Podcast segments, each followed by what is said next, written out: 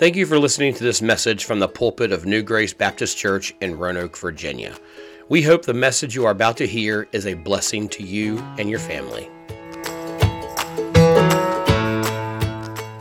Go ahead and get your Bibles open to Nehemiah chapter number one. Nehemiah chapter number one. Now, this morning, uh, we are beginning a book, uh, a series going through the book of Nehemiah. Now, why are we, why are we doing this? Well, because I told you last week, we looked at Nehemiah uh, a little bit very briefly, and there's just there's incredible truth in the book of Nehemiah that applies to us as a church, it applies to us as individual believers, but really I think applies to our situation uh, as Christians in the world today. Uh, in Nehemiah, Israel's been scattered for about 80 years, 75, 80 years, and they're finally returning to Jerusalem. They're returning to their worship. They're returning to their relationship with God. And I believe a lot of us, especially beginning of the year, you know, January is kind of a fresh start. You know, we all have resolutions, uh, or a lot of us have resolutions. I have stopped doing resolutions because I never keep them. Uh, so what's the point? It just makes me feel bad. Uh, so I have goals that I want to achieve this year. I have things I want to see done this year, but they're not resolutions. They're they're themes for the year. But we have these times in our life uh, where, especially in January, we're kind of starting over, where we want to begin anew. We want to start fresh. And one of the things that we should desire uh, every day, but especially the first year is a good time to do it, is to say, hey, this year I want to grow deeper in my relationship with God. And that's something that we should always strive to do. You are never going to get to the place where you have arrived in your walk with God until you see Him face to face in heaven.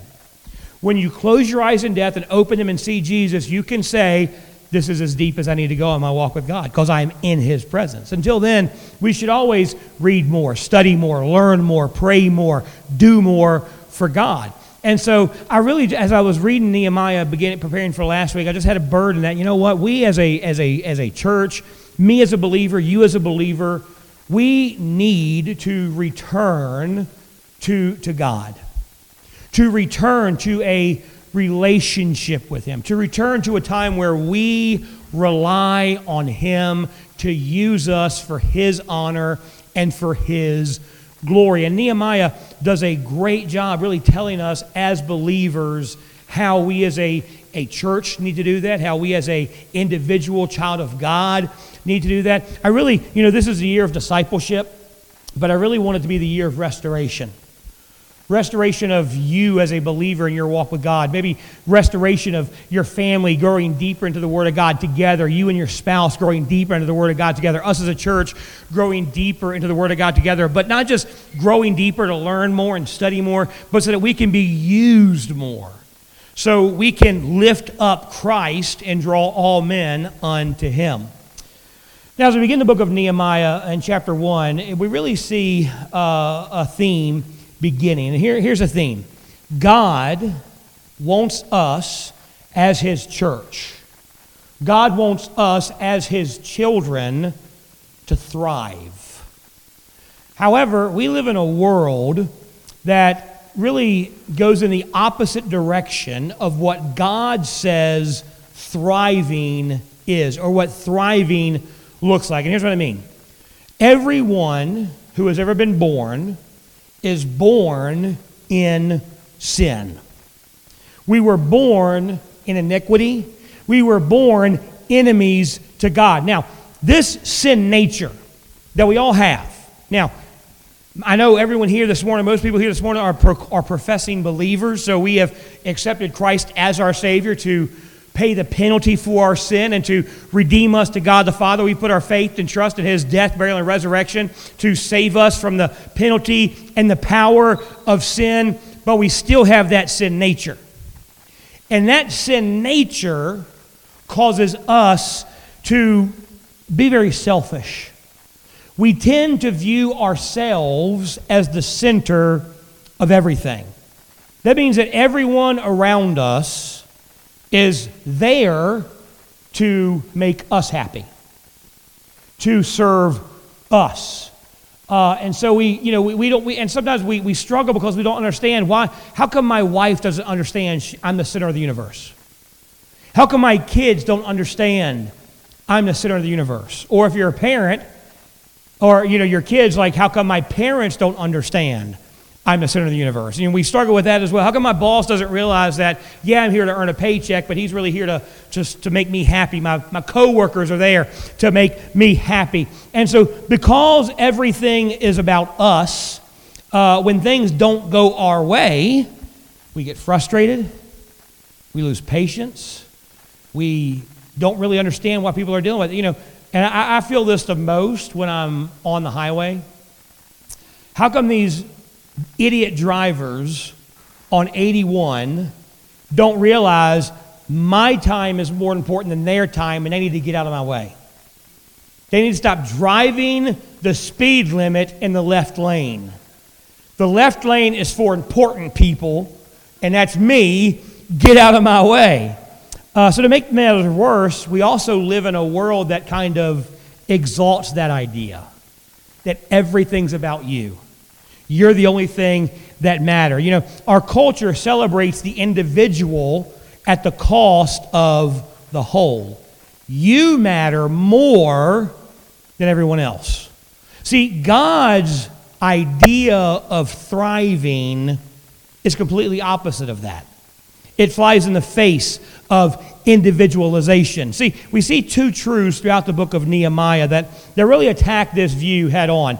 God's idea of thriving. Number one, it begins with you understanding that your desires, your preferences, your will is secondary to God's.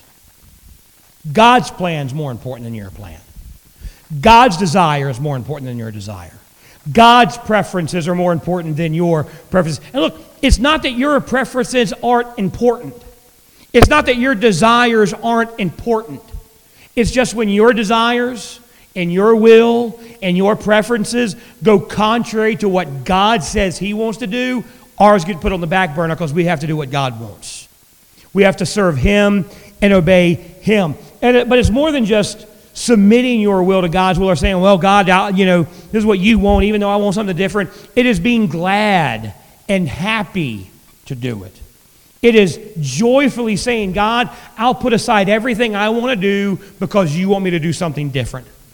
I'll put my, my desires, my plans, my will, I will put them aside so that I can serve you and I will do it gladly because I know your plans are better than my plans, your ways are better than my ways, your thoughts are better than my thoughts. And so, Lord, I put my faith and trust in not just you for salvation, but for you that you have a better plan for me and the world. The second truth is this when we do this, when we eagerly and willingly put our desires, our preferences secondary to God's, we become a people that pursue joy over happiness.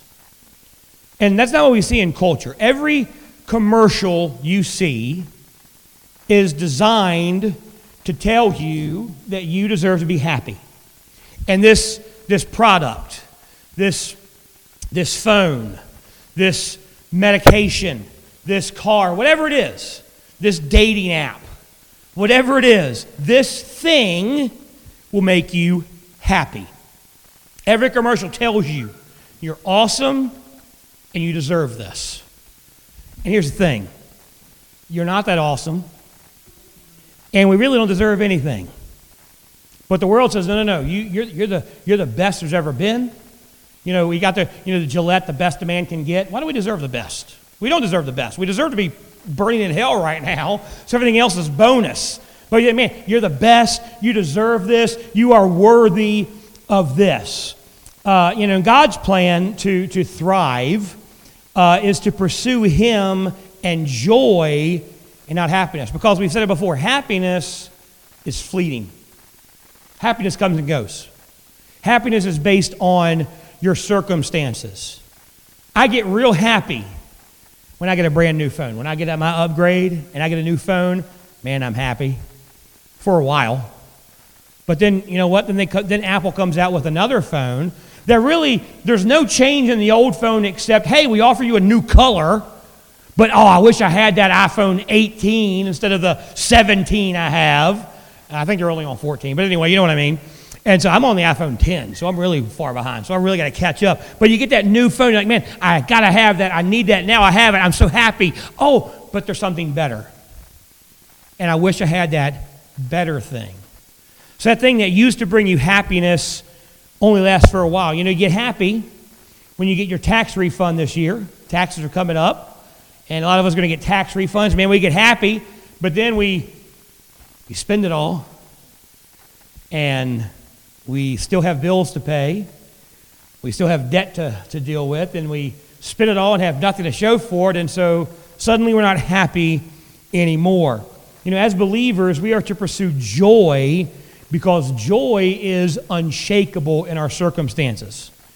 You know, happiness only lasts for a while, but joy is eternal. And so God gives us joy through putting our desires and our preferences and our will behind us and saying, God, you're more important. Your will is more important. I will gladly put my preferences aside to do what you would have me to do. And Nehemiah shows us that. Now, before we get into Nehemiah chapter 1, I really want to catch us up in where we are in the story of the Bible. So we're going to go back a little bit, not very far. We're just going to go back to the book of Exodus. So we're not going back to the beginning, just the book of Exodus. I'm not going to turn there. I'm just going to kind of tell the story. Exodus begins with God calling Israel out of slavery from Egypt. And they've been in slavery for 400 years. Uh, again, we didn't go back to where how they got there, but they've been in slavery to the land. God raises up Moses, says, Moses, you're going to lead my people out of slavery into the promised land. The land that he had promised to, to Abraham back in Genesis chapter 12, the land was going to flow with milk and honey, the land that was designated and promised to the nation of Israel. So he, he leads them out of Israel, and he leads an incredible story how he God frees them from Egypt, and he leads them out of Egypt through the Red Sea, and they go to Mount Sinai, and God gives them the, the Ten Commandments, and God's giving them water from a rock, and God's feeding them with manna from heaven, and God is showing his goodness, God is showing his mercy, God is showing his provision. But there's some people who don't believe him. There's some people in Israel who are discontent who doubt God's goodness, who doubt God's grace, who doubt God's provision and power. So God punishes the nation of Israel and makes them wander in the wilderness for 40 years until the generation of doubters dies off. Then he raises up Joshua, and Joshua takes the nation of Israel across the Jordan River into the promised land. But They've been gone a while. There's some enemies there, but God uses Joshua and fights for Israel and uses them in incredible victory after victory after victory. And they drive out the, the Canaanites who are living in the land. And finally, 500 years after the promise was given to Abraham, Israel is established as a nation. They are living in the promised land under the rule of God's man Joshua. And they're thriving, they're doing great, but then Joshua dies. And the judges rise up. And they've got a lot of problems in the book of Judges. Uh, they, they fall into sin, they're conquered, they come back to God, God delivers them, and it's a constant kind of ebb and flow of falling into sin, coming back to God, falling into sin, coming to God. But eventually, the Israelites look around at all the nations around them and say, you know, we don't want to be different. These other nations have kings. Why can't we have a king? So God gives them the desire of their heart. He gives them a king, gives them Saul. Now, Saul, humanly speaking, was the man who should be king. He was a man's man. The Bible says he stood a foot taller than everybody else. He was a powerful warrior. He was a mighty hunter. He was, I mean, he was just, you know, you'd think of Saul, and he's just this muscular, powerful man. He's, Saul is like the rock.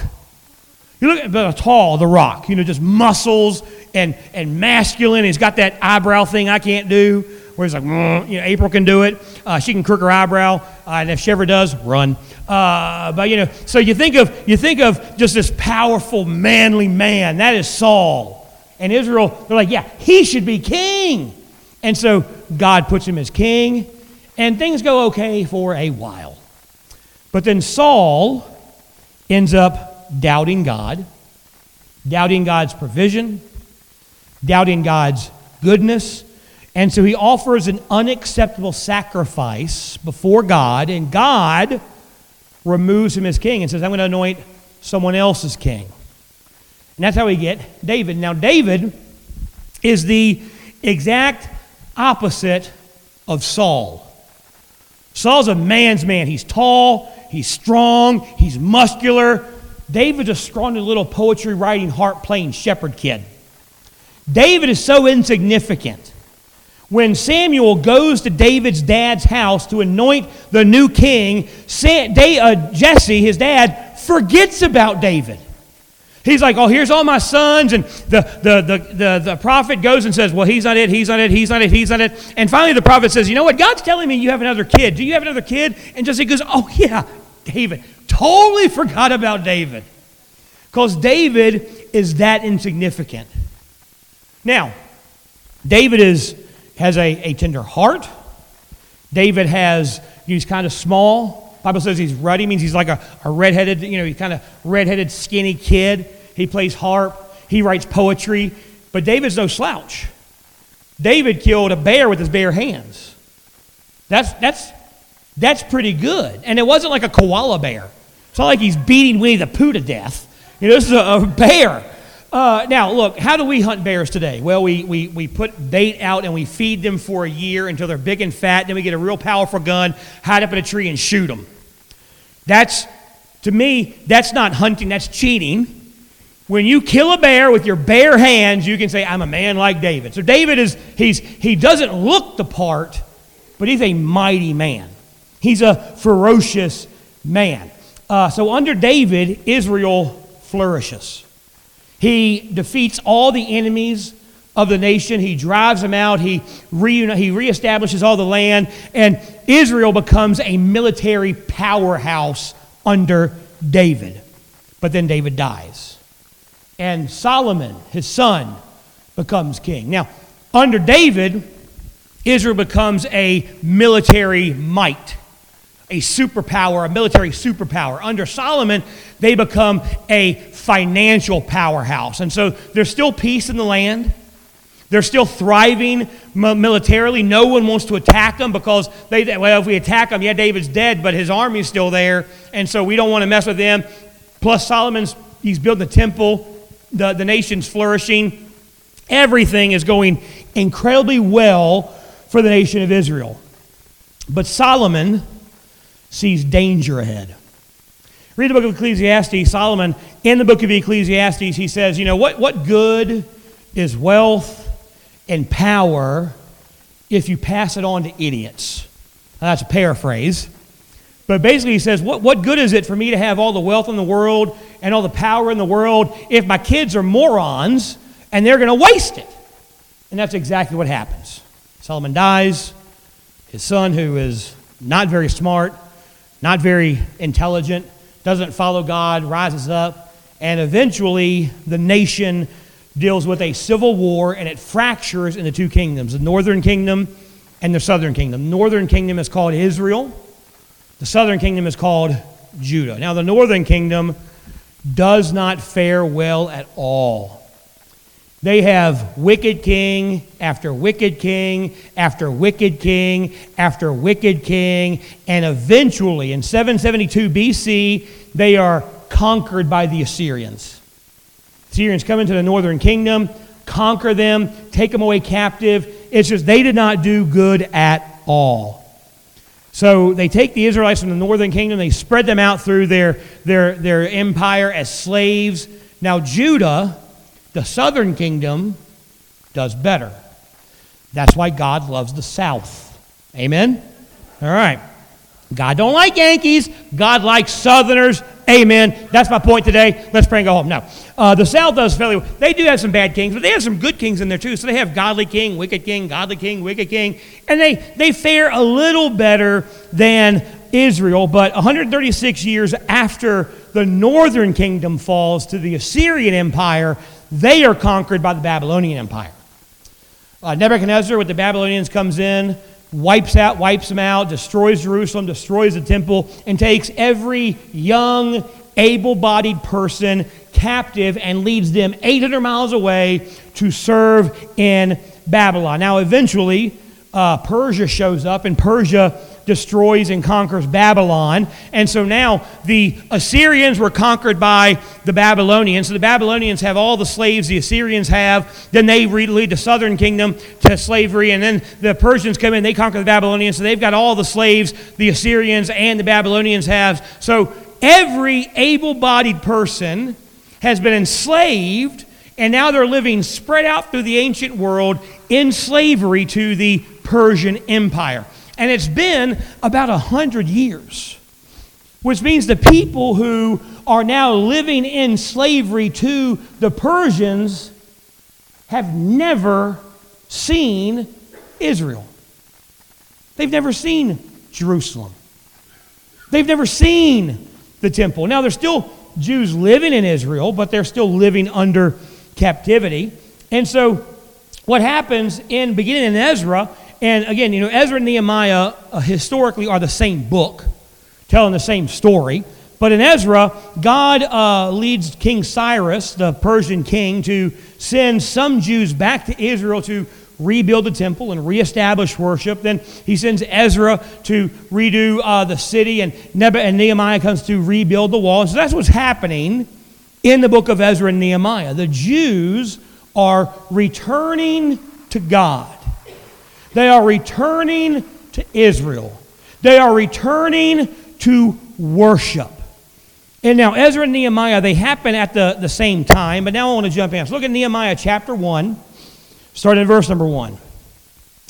The words of Nehemiah, the son of Hachaliah, and, and it came to pass in the month of Chisleu, in the 20th year, as I was in Shushan the palace, that Hanani, one of my brethren, came, he and certain men of Judah, and I asked him concerning the Jews that had escaped, which were led out of captivity concerning Jerusalem. So this, this Jew comes in who is returning from Israel. Again, this, this uh, Hanani, he's probably a slave as well, but he's, he's part of the royal slavery, so he's probably gone to Israel for different purposes with whoever he serves, and he's gone there and he's kind of seen the state. So Nehemiah says, Hey, tell me how the Jews that remain, the people who are still there, the people who weren't taken captive, how are they doing? Verse 3 And they said unto me, the remnant that are left of the captivity there in the province are in great affliction and reproach.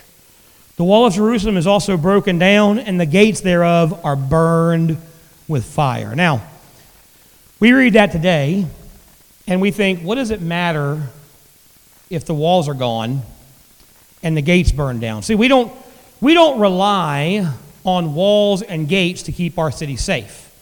I mean, no one, when you came into Roanoke or came into Salem, had to pass through a wall or a checkpoint. So we don't get that. We're like, what's the big deal about having walls and gates at this time? But in this time, they were necessary. As a matter of fact, in this time, the wall and the gate were more important than the army. Because the army could fend off an attack, but the wall and the gate could make sure no one even got in to attack you at all. And you could be safe behind the walls. Without a wall, a city couldn't control its own affairs. Without walls, a city was at the mercy of raiders and enemy armies. Anyone could come in and take whatever they wanted.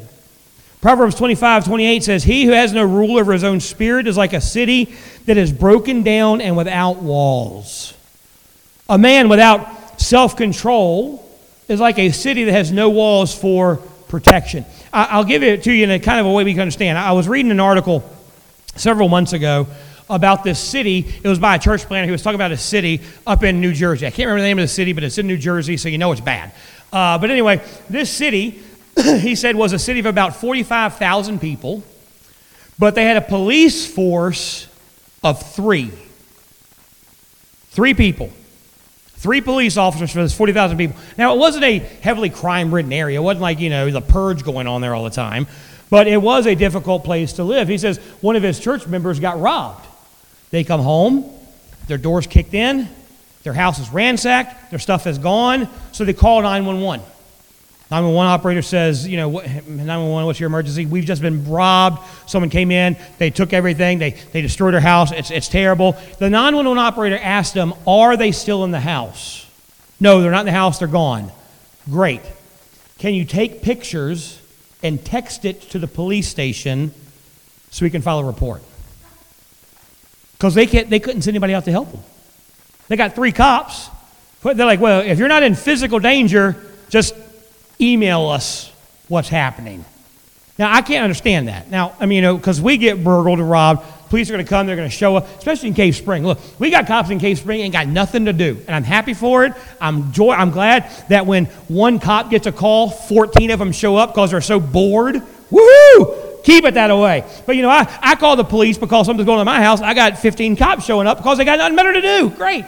I can't imagine calling the police and saying, Are you in danger right now? No? Okay, great. Just text us. That's what a city without, you know what thrives in a city without walls? Violence, anarchy, hurt. So he comes to Nehemiah and says, The city is in desperate need.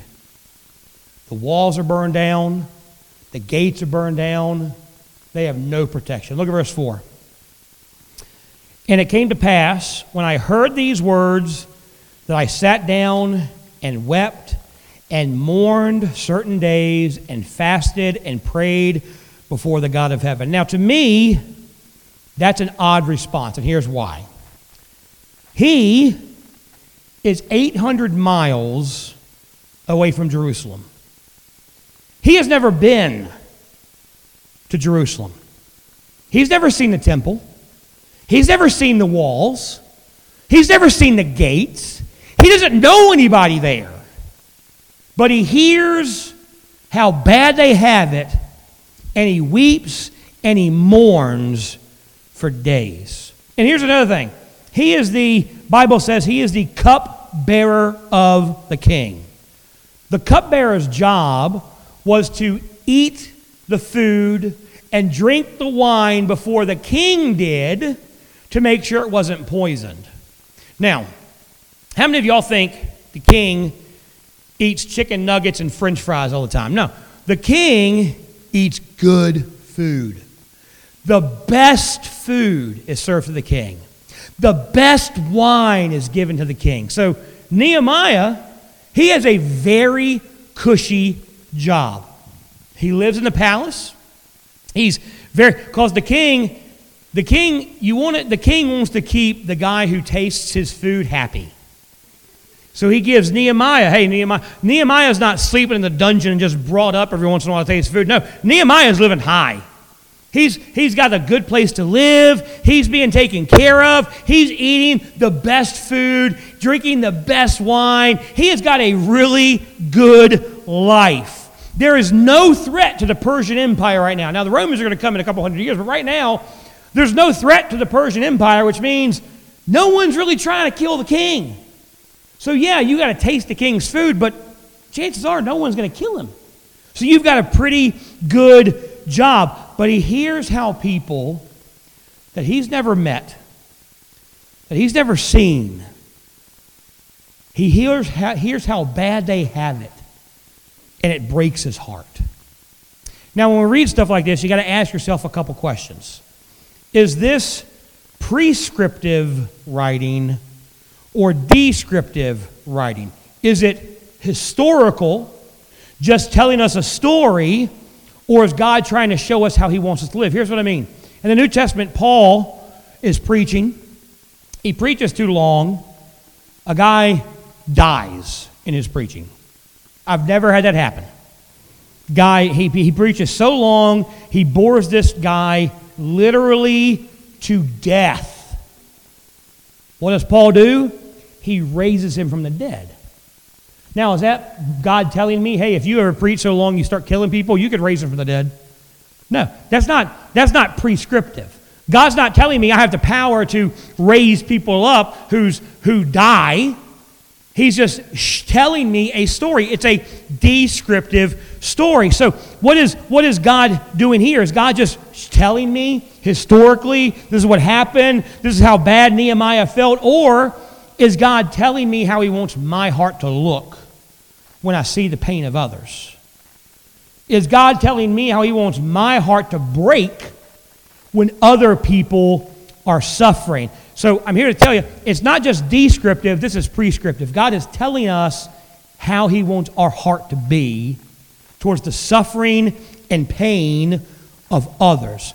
As a believer, I am to be burdened for other believers and what they are going through. When God blesses me, I am not just to hoard those blessings and keep those blessings for myself. I am to use those blessings to help other people, especially those people who are suffering. So we have an idea here in Christianity, you know, because at the end of the service, we're going to pray, we're going to take up an offering, and I'm going to talk about your being faithful to your tithes. And you're thinking, man, got to give my 10%. Here's what God wants us to understand God doesn't own 10% of whatever He's blessed you with, God owns every single bit of it. And not just what's in your bank account. Because if you're like me and like, well, God owns all that's in my bank account, well, great. What's God going to do with that dollar seventy-five? God owns everything I have. He, God owns my health, my, my talents, my abilities, my family, my car that's broken right now so we can have it. God owns everything I own.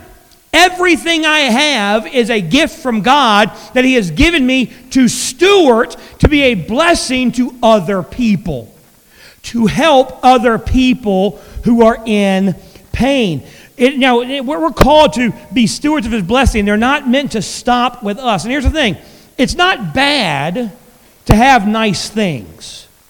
If you have a nice home, great. You have a nice car, wonderful. You have nice clothes, praise God. You have the nicest stuff. There's nothing wrong with having nice things, but it's bad to say those nice things are just for me. God gave them to me to bless me, because again, that's the attitude of because I'm the most important person in the world. Because I matter more than everyone else. Nehemiah could have easily just said, Man, that stinks.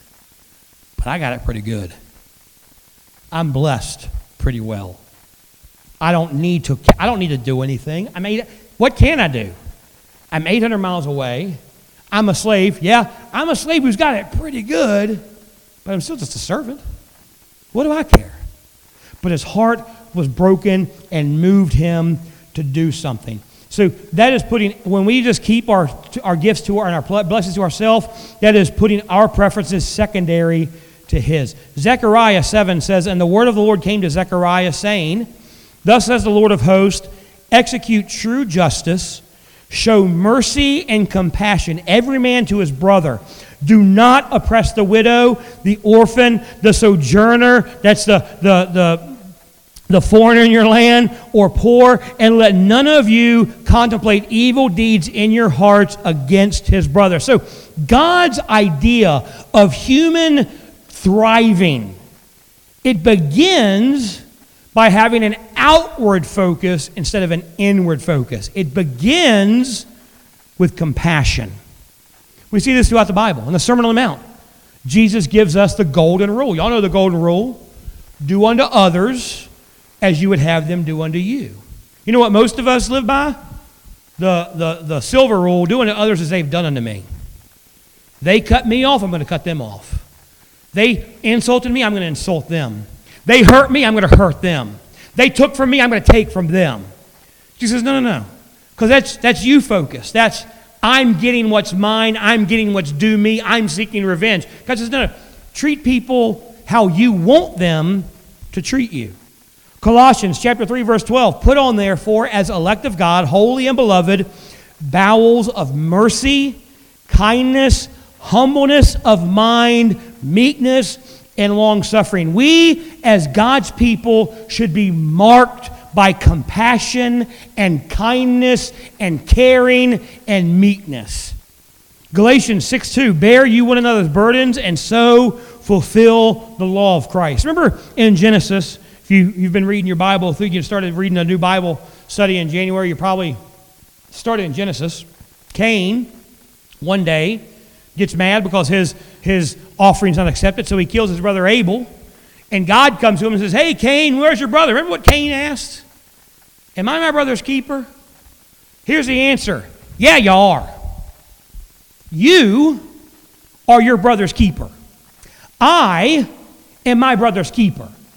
I, as a child of God, should be worried and compassionate and brokenhearted over other brothers and sisters in Christ. God has called us to love others. We're to love, to be compassionate to others, especially those in the family of God.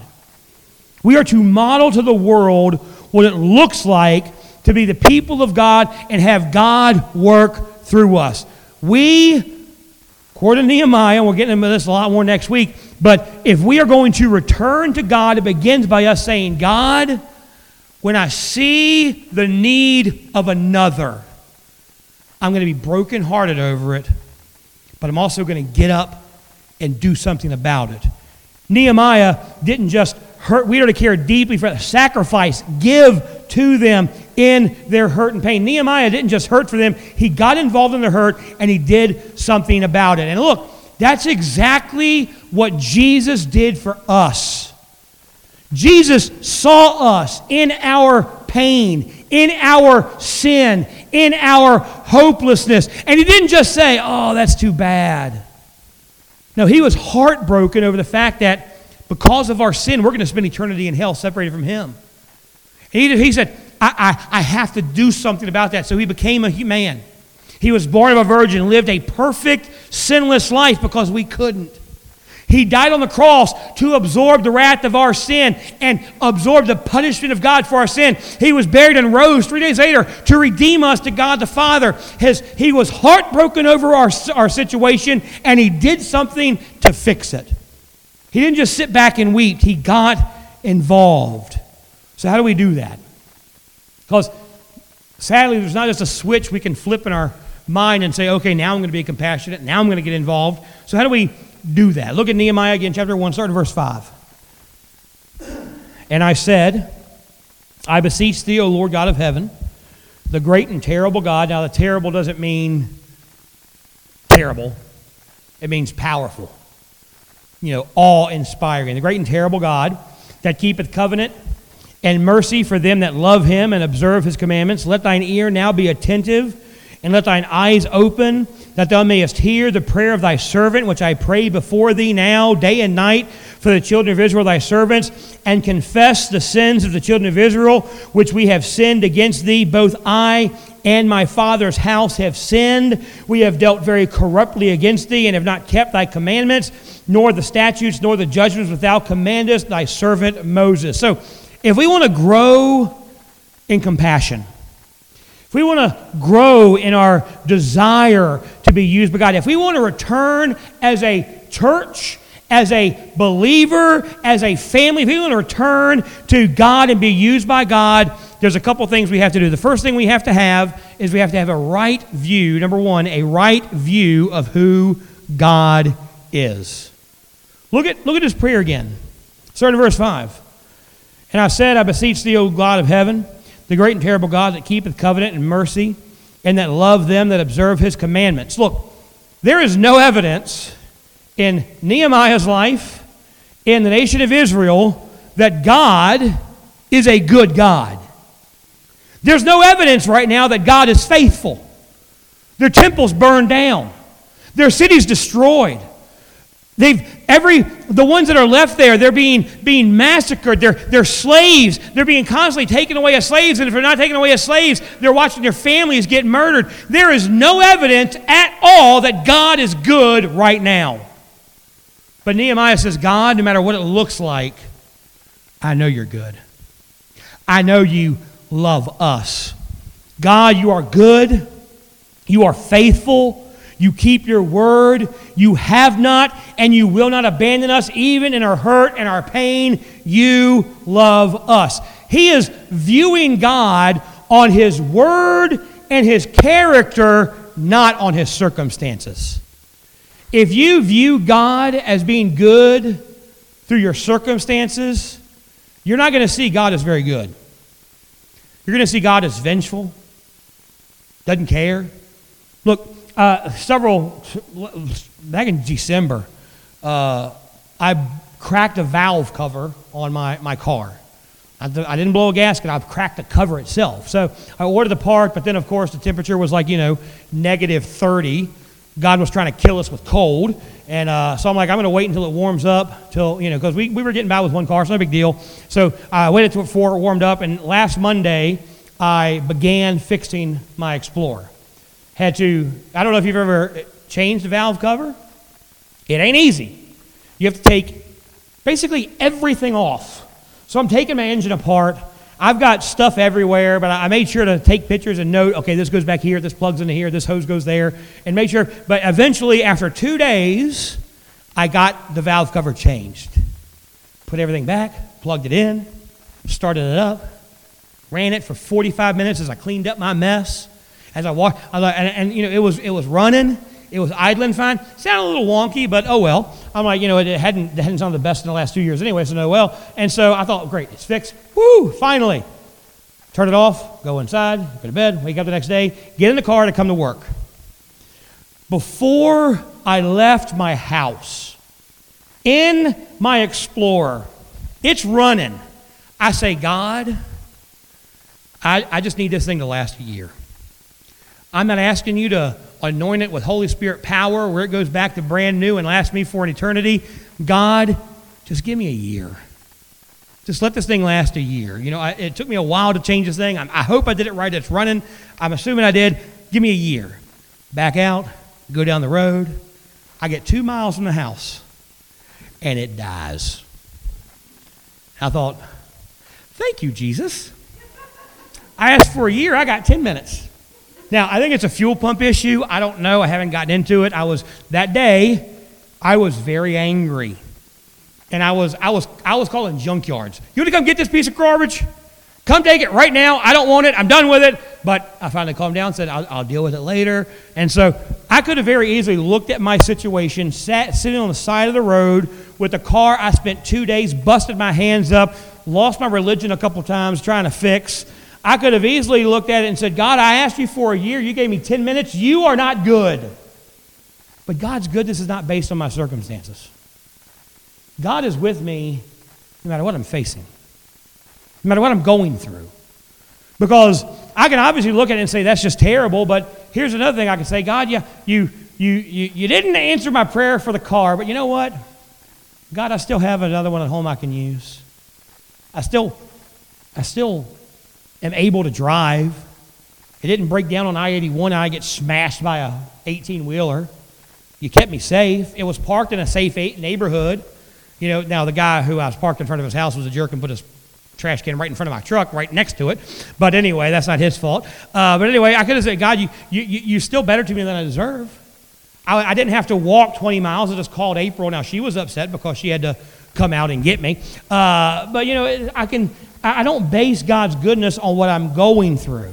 I base it on the fact that God is good. We will never have a heart to help others, to restore others, to get involved with others if we don't realize who God is. That, yeah, the walls may be broken down, the temple may be burned, we may be scattered, but God is still good. God loves you no matter what. God is for you no matter what. God is faithful no matter what. God keeps his word. God keeps his promises. God keeps his covenant with us despite us. We have to have a right view of who God is. That goes hand in hand with the next thing, number two. We have to have a right view of who we are. Look at verse number six. Let thine ear now be attentive and thine eyes open, that thou mayest hear the prayer of thy servant, which I pray before thee day and night for the children of Israel, thy servants, and confess the sins of the children of Israel which we have sinned against thee, both I and my father's house have sinned. Nehemiah starts confessing the sins of the nation. God, we haven't been faithful to you. God, we've forgotten about you. God, we've blatantly disobeyed you, but you have still kept your word. We haven't kept your commandments. We have not put you first. And he also he realizes his part in it. And look, this is hard for a lot of us. Our we live in a country has a lot of sins. And we as believers, we as uh, probably good at naming saying this, we as conservative Republicans can very easily look at the other side and say, that's their sin. That's their problem.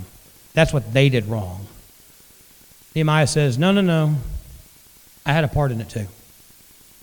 Nehemiah wasn't there when they ignored God. He wasn't there when they went into Baal worship. He wasn't there when I, but he goes, God, I had a part in that. I had a part in that. I had a part in the abortion situation in America. I had a part in the, and look, I, may make some of you mad here. I love America. I am so grateful that I live in, our, in America, that I am born when I am, where I am, I have the freedom I have. But a lot of people, you know, make America great. America's the best country in the, in the world. America's got some, some bad stuff in its past. You know how we got this country? We slaughtered the people that were here first. Then we enslaved a whole other race of people to build it up. America has got a very dark past. Now, look, me personally, never killed an Indian. Never one time gave him smallpox. Never one time owned a slave. But I say, God, I, I, had a part in that. I don't know what part I had, but Lord, even the sins of our nation, Lord, I confess the sins of our nation. I confess the sins we're dealing with now because, Lord, maybe it's my fault because I haven't preached you enough. Maybe it's my fault because I haven't shared your word enough. Lord, I haven't been broken enough over. So, Lord, I am going to confess the sins of my nation. I'm going to put myself, Lord, I am guilty of it too. He had a right view of who he was. Here's what I'm trying to get at the more elevated view you have of yourself, the harder it is you, you, are, you, you have to be compassionate for others. If you have good, godly, respectful kids, you have a hard time being compassionate for people whose kids are strung out on drugs or in prison or just living wayward lives. It's like, well, if they'd have just done what I did, if they'd have lived like I lived, if they'd have treated their kids, if they'd have raised their kids like I raised my kids, their kids wouldn't be messing up right now. And so you, you have a high, if you think, well, my, look, my marriage is great, and if people would just do their marriage like I do my marriage, they would have a great marriage. So if their marriage is on the rocks, it's their fault. I can't feel bad for them. But God may have blessed you with great financial wisdom and capacity to earn money and giving you the wisdom to take care of it and provide for it. And so you're financially stable. And if that's all because you are a financial genius, when you look at someone who's struggling to pay their bills week by week or they're in debt, you have a hard time being compassionate for them because, you know, if they'd just done like I did, they'd be fine. If they wouldn't waste their money on those things, they'd be fine. The more you are the author and finisher of your th- things in your life, the harder it is for you to show sympathy for others. A high view of who you are makes it impossible for you to love others and walk in compassion with them because it creates a judgmental harshness that God will have nothing to do with. So Nehemiah, Nehemiah could easily look at Israel and say, God, I wasn't born yet, God. I wasn't here. I was born in Persia. I was ready. Lord, I didn't do it. Now, obviously, Nehemiah knows God, knows about him. Nehemiah is maybe living a, a very holy life. He may be obeying the commandments. And he can look back and say, well, they're in Israel, they're in, in, in, in Jerusalem, they're suffering because of what they did. Because, no, God, I'm nothing, just like they're nothing. And if they're hurting, I have to do something about it. Have a right view of who you are. See, my hope for this series, as we look at the return of Israel, is we get a, a right view of who God is. That no matter what we're going through, God's for us. God loves us. God's going to fight for us. but also get a right view of who we are. Your, your life may have everything going on for you right now. Every, you may be healthy, you may have plenty of money in the bank, your kids may be serving God and doing great, and your family's awesome, and you may, your life may look like the cleavers right now. But don't ever get so puffed up you think that's because of me. And if people would just do what I do, they'd be like me. No. We say, God, thank you that my life's going well right now. I know it has nothing to do with me, but everything to do with you. But God, open my eyes to see the hurt of others. When we put God in His proper place, we put ourselves in our proper place, then we'll be ready to rebuild, to restore, and to revive. If you find yourself being indifferent, cold, or judgmental towards other people, God cannot use you. See, why are you telling us this, preacher? Well, because this year, not only the year of devotion, this year is the year I want New Grace to be used to reach some pretty rough folks. Tomorrow night, I'm going to a Celebrate Recovery program to learn how to, how to, how to start one. And here's my prayer, here's my hope that as we reach out to those people who I keep talking about, who are just like a block away, those people who are struggling in addiction and, and poverty and just broken and beaten and battered, I want them filling these pews. And I don't want us to come in, dress nice, had our family together, look and say, ugh, can't believe they let themselves get to that. I want us to come in and see someone who maybe they maybe they're 24 hours clean of meth. They smell funny, they look funny, they're acting weird. But I was come in and say, God, I'm not too many decisions from being there. So I'm going to do whatever I can to help that person to show that person the love of God, to reach them with the gospel and help them overcome the things that, Lord, just by the grace of God, I don't deal with right now. I want us to have a broken heart for people, but also maybe someone in this church who's looking good and dressed nice, maybe in a couple months, a couple weeks, a couple days, a couple years something happens in their life and they may mess up and sin terribly and you think i would never do don't ever look at someone's sin and say i would never do that. You might. You never know what you do until you're far away from god. But to see someone who's in sin and say god i'm not going to judge them i'm going to help them i'm going to be compassionate to restore them because but by the grace of god i could be there as well. I want our hearts to be softened to be compassionate, to thrive, so God can use us to do great things. Let's pray. Heavenly Father, Thank you for listening to this message from New Grace Baptist Church. For more information about New Grace, check out our website at www.reachingroanoke.com.